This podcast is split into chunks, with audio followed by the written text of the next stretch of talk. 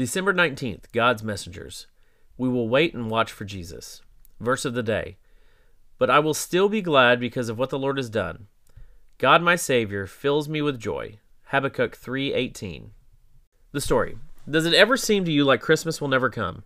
We wait for our parents to get out the Christmas decorations. We wait for our parents to put up the tree. We wait for the presents to be placed under the tree. We wait and we wait and we wait. Sometimes when we wait, we can be so excited that we just don't want to do what we're told. Maybe we disobey and we're put in a timeout. When we're in timeout, we could almost lose hope and think maybe Christmas isn't coming this year. Maybe I've been too naughty. But we don't lose hope because we know that our parents will never stop loving us. They always do what's best for us, even if it's a timeout. That should make us joyful. Our parents love Christmas too, and they delight in celebrating with us. That reminds me of the children of Israel. The children of Israel had acted very naughty. They had forgotten about God. They had forgotten about the commandments He had given to them to keep them safe, and they disobeyed. God had sent them to time out. The people had to leave their homes and live in a foreign land. It was a long time out 70 years. But God promised that He would bring His people out of their time out, and God always keeps His promises. The problem was that God knew even when He brought His children out of time out, they would be naughty and disobey again.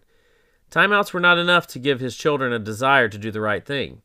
They always wanted to do the wrong thing. It was like the people had hearts made of stone. Their hearts were hard towards doing right for God. He knew that he would have to send a very special present that could soften his children's hearts and give them a desire to obey him. He knew it all the way back in the Garden of Eden. He knew when Adam and Eve ate the fruit in the garden that they brought sin into the world, and all the children born after that would be born with hearts that did not want to follow God's ways. God promised to send a very special present to change his children's hearts, to be soft and ready to follow him. Do you know what that very special present is? It's actually a person. It's Jesus.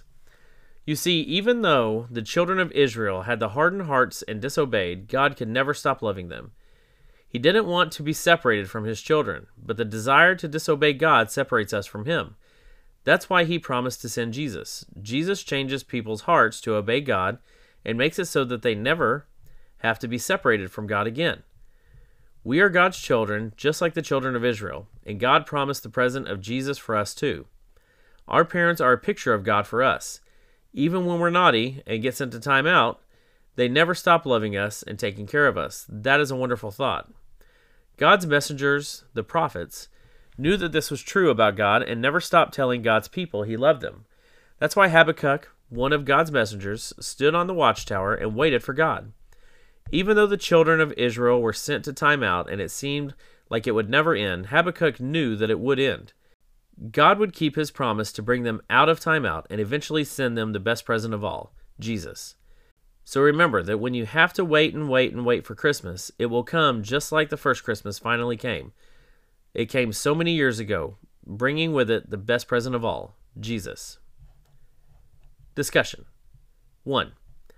After Adam and Eve ate the fruit in the garden, what were all the children born with? 2.